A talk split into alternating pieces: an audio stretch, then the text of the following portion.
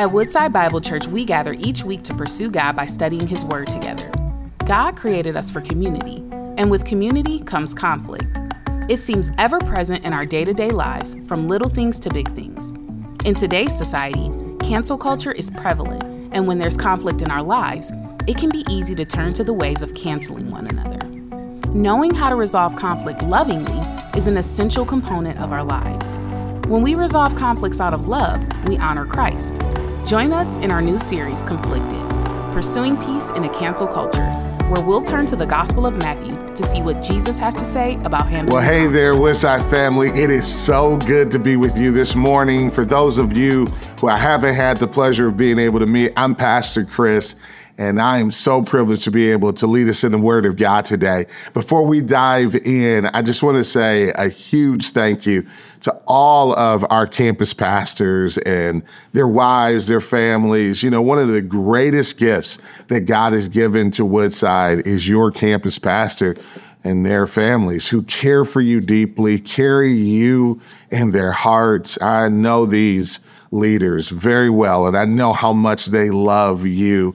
And so I just want to give a big shout out to them and all of our staff and team and leaders across all of our campuses. Woodside is one family across 14 different communities and through our global partners across the globe. But we are brought together because of one mission our passion to see men and women belong to Christ, growing Christ, and reach the world for Christ. And so each one of you are vital part in that mission and vision. And I am so grateful to be a part of our spiritual family.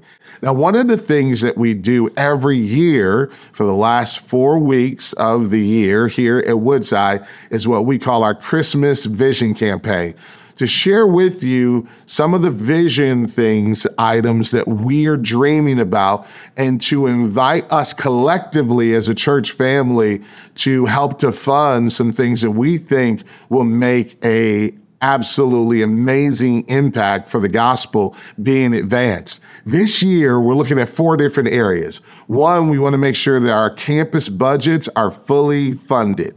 Uh, so as you're praying each week, uh, your campus's budget is in your bulletin. And so you can look and see how's my campus doing. And we hope that as we close that gap, we can go into the new year at or ahead of budget so that we can make sure we're saying yes to every gospel door that God is opening up. But we're also excited to be able to partner with the Dream Centers to be able to help to fund local life change and transformation through the outreaches and ministries of the Dream Centers uh, throughout Pontiac. Thirdly, we're going to be able to rally around our global partners. I'm really excited about Akha John and the Akha people, over 3 million Akha people in Thailand, in Laos, in China. And uh, our partner there has been training pastors to go throughout Laos, throughout uh, Thailand and throughout China to carry the gospel. Well, we've purchased the land, but now they need our help to raise money to build the training center. So we're going to be doing that. And then finally, we're going to rally around the next generation of leaders through our Leadership Institute. Our Leadership Institute is our vision to have a pipeline of men and women, young men and women who answer the call of Christ to serve God with their lives, either through the local church or commitment to so- serving the global church. And Woodside, we are so blessed to have young men and women in their 20s and passionate about Jesus, ready to answer the call and to lay their lives down. All they need is our investment and support. So we're going to share these things with you and so much more starting uh, the Sunday right after Thanksgiving and going throughout December. So get ready and get geared up for that as we celebrate what God has done and we launch into our Christmas vision. Well, today I want to go into the Word of God together. Uh, we're going to be looking at a great passage Scripture that really speaks to us about the type of community God wants us to be, how we are to treat one another as family in Christ, as brothers and sisters in Christ. How should the way we treat and interact with one another look different than those who aren't in Christ. You know, uh, this passage that we're going to be looking at today and this message really reminds me of the family that I grew up in. And maybe it'll remind you of the same. I grew up with a mom and dad who really loved me and my brother. They uh, provided for every one of our needs. They loved us deeply. I grew up in a really good home, not perfect, but a good home. And then my mom was uh, a sweet woman. She is a very sweet woman. And typically, she was pretty gentle and caring and compassionate. But there were times when her disappointment would get aroused. And everyone knew that if you wanted to see the other side of Pat Brooks, if you wanted to see her anger aroused, nothing did it more than when me and my brother would fight one another when she saw her kids mistreating one another, that really aroused her disappointment and caused her anger to be on display. I can still hear my mother's voice today telling me and my brother things like, look out for one another, have each other's back. I remember her saying things like, hey, when I'm gone, you'll only have one another. So make sure you're taking care of one another. And in many ways, if you were to sum up the primary value that drove our family as we tried to live out our Christian faith, and I would even say the heart of the passage that we're going to look at today, it can be summed up in a slogan that was popularized by the French novelist Alexander Dumas, who wrote the famous book and later play, The Three Musketeers all for one and one for all. Maybe you've heard that statement before. That was the value of my home. Maybe it was the value of your home. And even if it wasn't, it certainly is the value of the Christian family that in Christ, it is all for one and one for all. We have each other's back. We look out for one another. In a world that walks away from one another, we pursue and stay committed to one another. And that's why we have launched this series. We call it Conflicted. And it's our way of acknowledging that we live in a very divided world and culture, that we live in a very polarized world and culture. As a matter of fact, I would argue that things have reached a tipping point, that division and polarization are no longer just fringe issues. It's not even just what we do anymore Sadly, it's who we are. We are a divided people. As a matter of fact, I think conflict is our favorite sport. And we play that sport 24 hours a day, seven days a week on social media. And so we have become what's known as a cancel culture. Now, that term cancel culture, most sociologists will agree, became popularized in the early 2010s as social justice movements were growing and advancing throughout our country. This whole thought of cancel culture became very popularized. But over the years, it's expanded beyond social justice movements and really encompasses all of us. It was in 2019 where this uh, viral New York Times article written by uh, uh, journalist Jonah Engel uh, Bromwich was written entitled Everyone is Canceled. And that's the way it feels. It feels like everyone is canceled. And if you haven't been canceled yet, just wait long enough. You probably will. But the body of Christ, the community of believers, the family of faith, we operate differently. We don't cancel one another. No, we pursue one another. We highly value one another. And that's exactly what Jesus is talking about in our passage today. So grab your Bibles, open your apps to Matthew 18, and we're going to be looking at verses 10 through 14 today. And I believe what we're going to see is that God values and pursues each one of us like it was only one of us. And he wants us to do the same. That's right. God values and he pursues each one of us like it was only one of us. And he wants us to do the same. But what does that look like practically? Well, let's look at verse number 10 and we'll look at verse number 11 as well. And what we're going to see is the first way that this looks. And I believe it can be summed up in this statement is that instead of looking down on others in Christ, we lift each other up. Instead of looking down on brothers and sisters in Christ, we are called to lift one another up. Let's look at verse number 10. It says, See that you do not despise one of these little ones. For I tell you that in heaven their angels always see the face of my Father who is in heaven. For the Son of Man came to save that which is lost. I love this uh, verse of scripture. I love what Jesus is doing here. To understand what's happening, you got to know that the broader context of Matthew 18 is Jesus giving instructions patiently to his disciples about how we're supposed to treat one another as spiritual family. And we know that this is a family verse by the term of endearment he uses when he refers to the believer. He calls us little ones.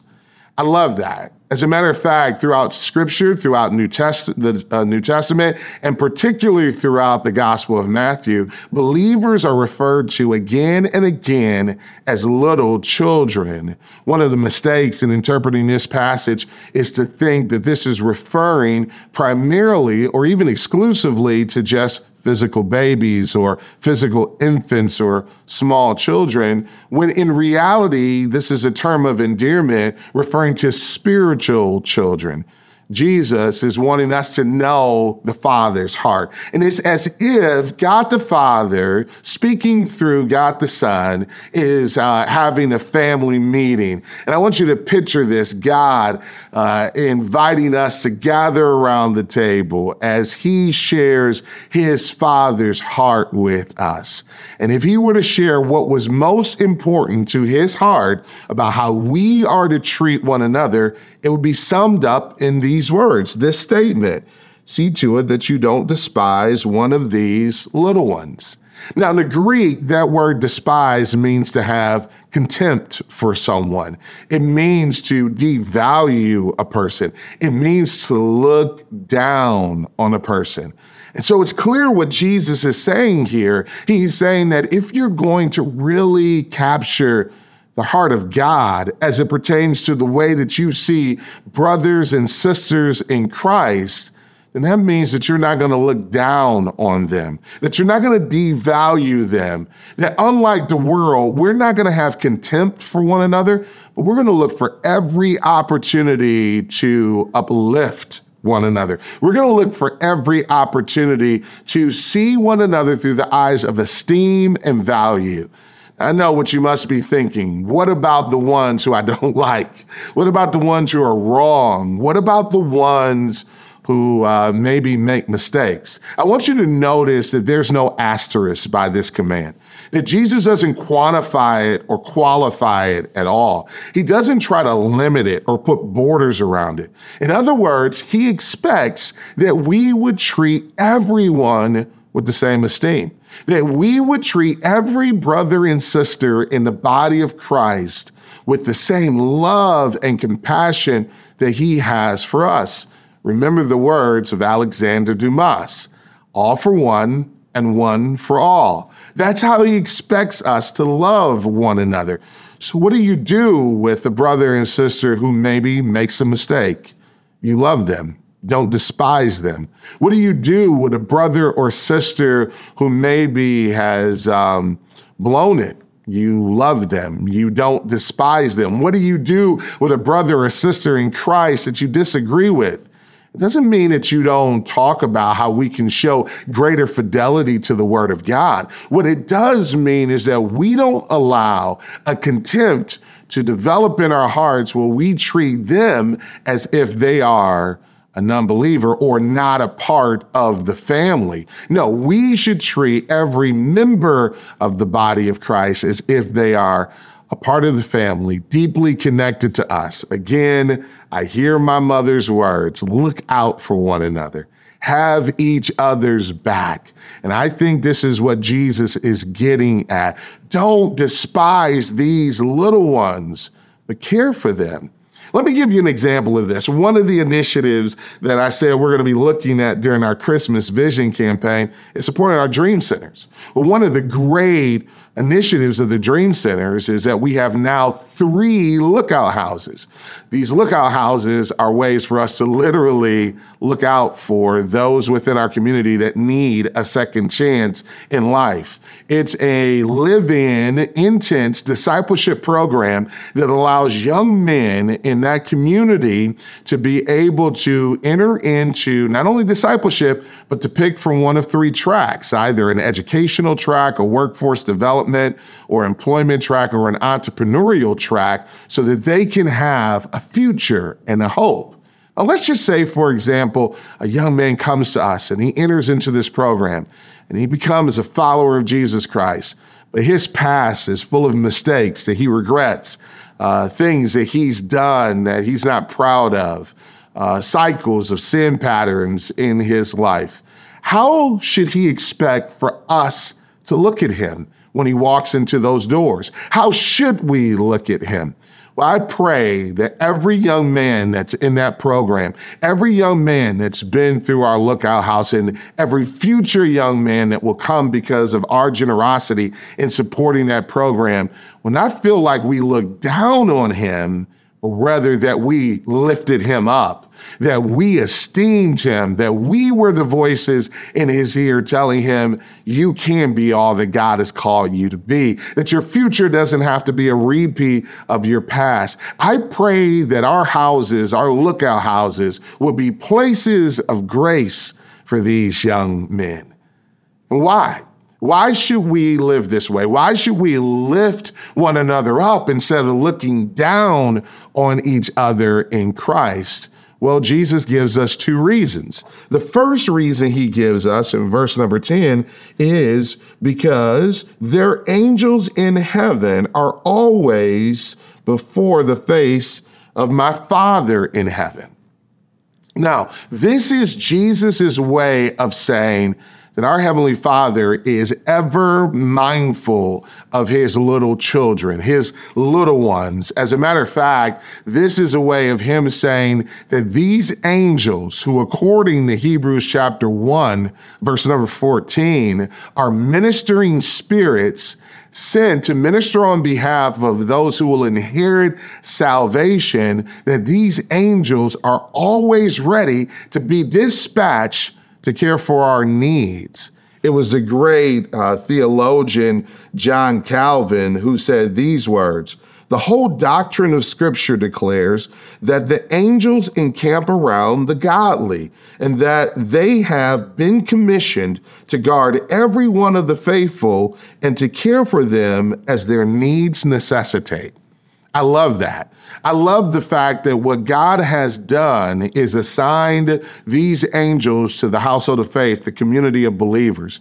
Now, some have read into this kind of a guardian angel type of theology that every one of us has, but one angel assigned to us. And I don't think that that's what this passage is so much getting at. I think it's far more communal. I think this is a family passage in which God is trying to communicate again what the writer of Hebrews says in Hebrews 1 and 14, that the angels' ministry, that their entire mission is to care for the community of believers. But even more importantly, this reveals to us about the heart of God that He is always mindful about us, that He's always thinking about His children, that He cares deeply for His little ones. And you're one of those little ones. He cares for you, He sees you. He knows every tear you're crying. He knows every need of your heart. He knows those private prayer requests that you don't even tell to your best friends. He knows the struggle of your heart. But he loves not just you, he loves every one of his little ones the same. So, what does this mean for you and I as we seek to apply a text like this? It means that if God is mindful of his little ones, we need to be mindful of his little ones. We shouldn't look down on them. Rather, we should lift them up because God doesn't look down on them. I love this passage in the book of James, chapter one, where we're invited that if any of us lack wisdom, let him ask of God. But it goes on to say, who does not find fault, but gives the wisdom liberally. I love that. That when we come to God in our brokenness, when we come to God with our hands thrown up saying, This is too much for me. I don't know how to solve this problem. I don't know how to fix this. That God doesn't lecture us, He doesn't berate us, but rather He gives liberally what we need. That's how we should respond. Well, the second reason He gives why we should uh, not look down on each other, but lift one another up, is in verse number 11. Verse number 11 is an interesting verse because some translations have chosen to put it in the body of the text. Others translations have chosen to footnote it. If you have a print Bible, some of your translations may have it in the footnote section. And it gives me the opportunity to just talk to you about our doctrine of Scripture, what we believe about Scripture. You know, Christians believe that Scripture, as it was originally given and penned by the prophets and the apostles, is faultless. We call this the doctrine of inerrancy, that scripture in its original autographs, as it was originally given to the prophets and to the apostles, is without error or without fault. All scripture is God breathed. We also believe that we have really faithful copies that have been preserved for us throughout the centuries so that we can trust reliable translations. And one of the ways that these translations help us to have confidence in them is by studying ancient manuscripts. Now, ancient manuscript is simply a old ancient copy of scripture that has been handed down from one generation to the next. Now, one of the ways that scholars or translation committees will approach scripture is when they see that a verse of scripture is in all the ancient manuscripts, they know with high confidence that it should be included in the body of the text. They know that these were actually words that were penned by the prophets and the apostles. Now, that's true for about 99.6% of the scriptures that we have in our modern translations, those reliable translations.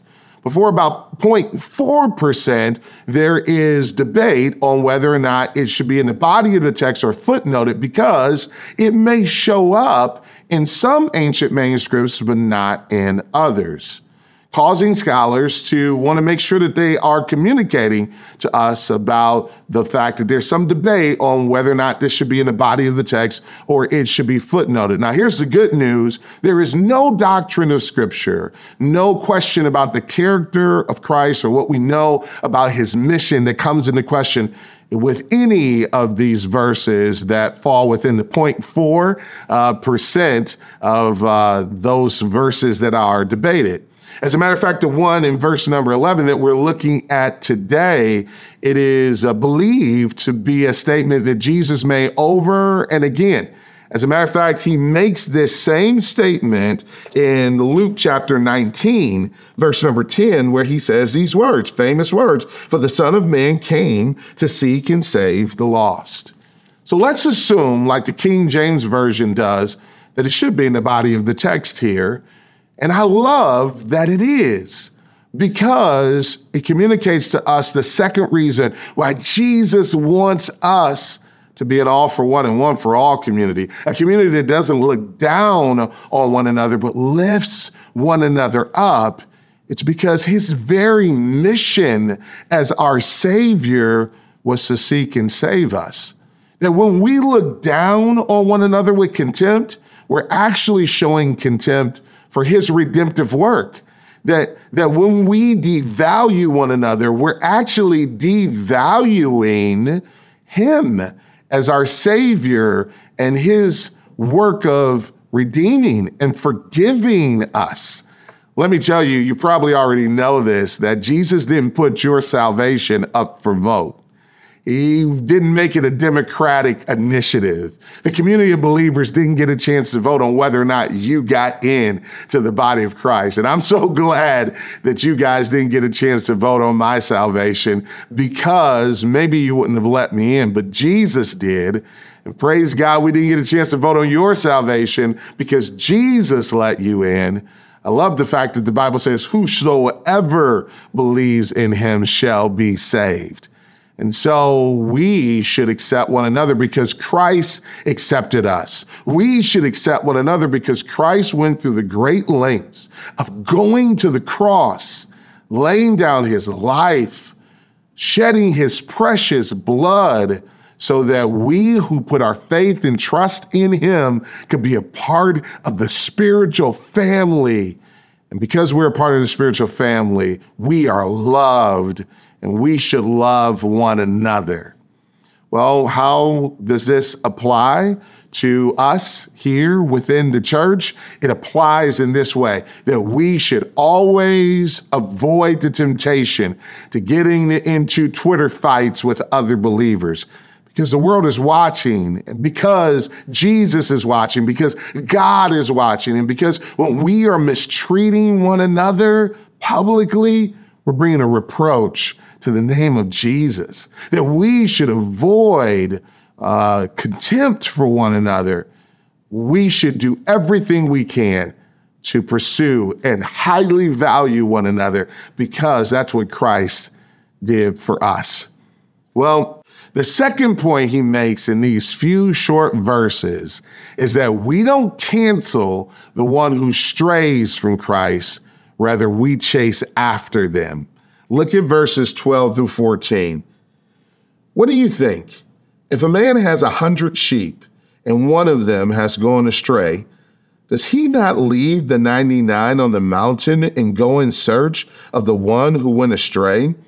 And if he finds it, truly I say to you, he rejoices over it more than over the 99 that never went astray.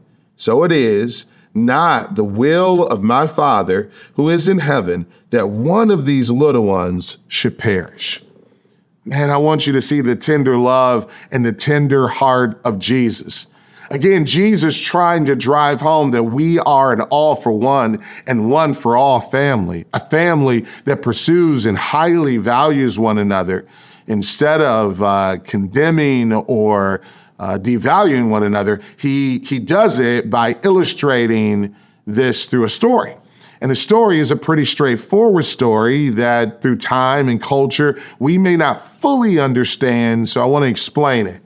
So Jesus says, imagine there's a shepherd with a hundred sheep. Now, if you've ever been over to this part of the world, it is common for you to see a shepherd, typically a young boy, walking with his sheep or his cattle through a field or even in the midst of a metropolitan area. But Jesus says, imagine if there is a shepherd with a hundred sheep and one of them were to leave. How do you expect that shepherd to respond? Now, all of his disciples would have known readily how that shepherd would have responded. You see, shepherds bonded with their sheep. They had relationship with their sheep. Shepherding was something that was deeply personal to that culture, to that group of people. So losing a sheep was like, in our day and age, losing a family pet. Imagine if your dog ran away or your cat ran away. How would you respond to that? Many of us would be in hot pursuit, exactly like this shepherd is.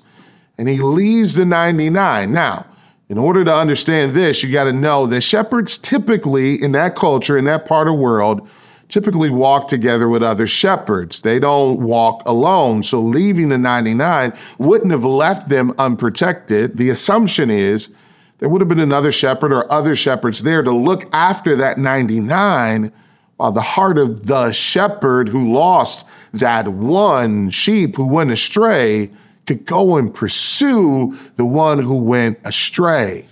I want you to see the pursuit. I want you to see the Father's heart. And again, I want you to see that there is no asterisk put on this verse. He doesn't say to us why the, sh- the sheep left the fold. The sheep could have left the fold because of shame, because of guilt, because of a mistake. All we know is that the sheep is no longer connected to the community of Christ and that to Jesus is a problem. And I want you to think about your own campus Or I want you to think about the body of Christ. How many sheep do you know right now that are disconnected? They're no longer in fellowship. Maybe it's because of guilt or shame, or maybe it's because of mistakes that they made, or maybe it's because they felt unloved or even wounded by the body of Christ. We shouldn't be okay with them being disconnected. We, like the Father, should have a heart to see them restored and reconciled and redeemed, brought back into fellowship and connection with the community of believers. Brothers and sisters, this is the heart of God for you and for me, and it's the heart that God wants us to have for one another. You see, God loves all of us and each of us as if there was only one of us. I want you to see that, that God loves each of us as if there was only one of us. That's why he tells us not to cancel the brother who's disconnected, the sister who's disconnected, but to chase after them. God gets glory from a brother or sister restored back into fellowship than he does for them to remain disconnected. Now, I know what it's like to feel like, man, good riddance. See you later you were an annoyance anyway or a bother anyway. But anytime those types of thoughts begin to creep into my mind and my heart about one of you or another brother or sister in Christ, then it means my heart needs to change. Notice what the shepherd doesn't say. The shepherd doesn't say, oh, that dumb sheep, they deserve to be disconnected. Notice the shepherd doesn't say, well, I got 99 others, who cares? if the one is disconnected. Now, the shepherd demonstrates his love by saying that one is as valuable as that 99. Again, God loves each one of us as if there was only one of us. Let me give you an example of what this looks like in our Christmas Vision campaign that's coming up. In our Christmas Vision campaign, in just a couple weeks, we're going to be asked to help to train leaders in Thailand so that they can go after the lost sheep in China, in Laos, in Thailand, among the Akha people. Now, we may not know the Akha people and we may not know intimately these lost sheep, but these brothers and sisters in Thailand, serving under our global partner, Akha John, they know them and they want to pursue them. They want to chase after them. And so we get a chance to help to fund that and to support that. I'll give you another example of this. In just a couple weeks, you're going to be asked, along with me, we're going to rally and pool our funds together to help to close the budget gap on your campus. Why do these campuses exist? At our best, when we're really living out our mission, our campuses exist to chase after and pursue lost sheep and those who have yet to come to Christ. We chase after those who are disconnected from the body with the gospel of reconciliation, saying, Be reconciled to God. We chase after them with our love, with our good works, and yes, with the gospel always on our lips. That's what this campaign is all about. And that's what the mission of the church is all about. Maybe you're here today because somebody chased after you. Maybe you're in church today because when you could have been canceled, the body of Christ didn't cancel you. They chased after you in your mistakes or your shame or your guilt or your woundedness. Do for others what's been done for you. Since God loves each of us as if there was only one of us, we should love one another the same. So I pray that today, as you look at this passage, that it stirs and arouses your heart, that it gives you a vision for how we ought to love one another, that it motivates our generosity as a church to be on mission, to pursue what the world throws away, and to highly value what the word condemns. And when we live this way, we are bringing pleasure to the heart of God. He takes joy in his kids loving one another. I hope this message has been an encouragement to you. I'm going to turn it back over to your team there at your campus. But please know that I love you and we're praying for you. And I believe that together the best is yet to come. God bless Woodside, and I can't wait to be with you soon. Thank you for joining us as we study God's Word together. We would love to hear how God is moving in your heart and get you connected into the Woodside Bible Church family head to woodsidebible.org slash connect to introduce yourself today.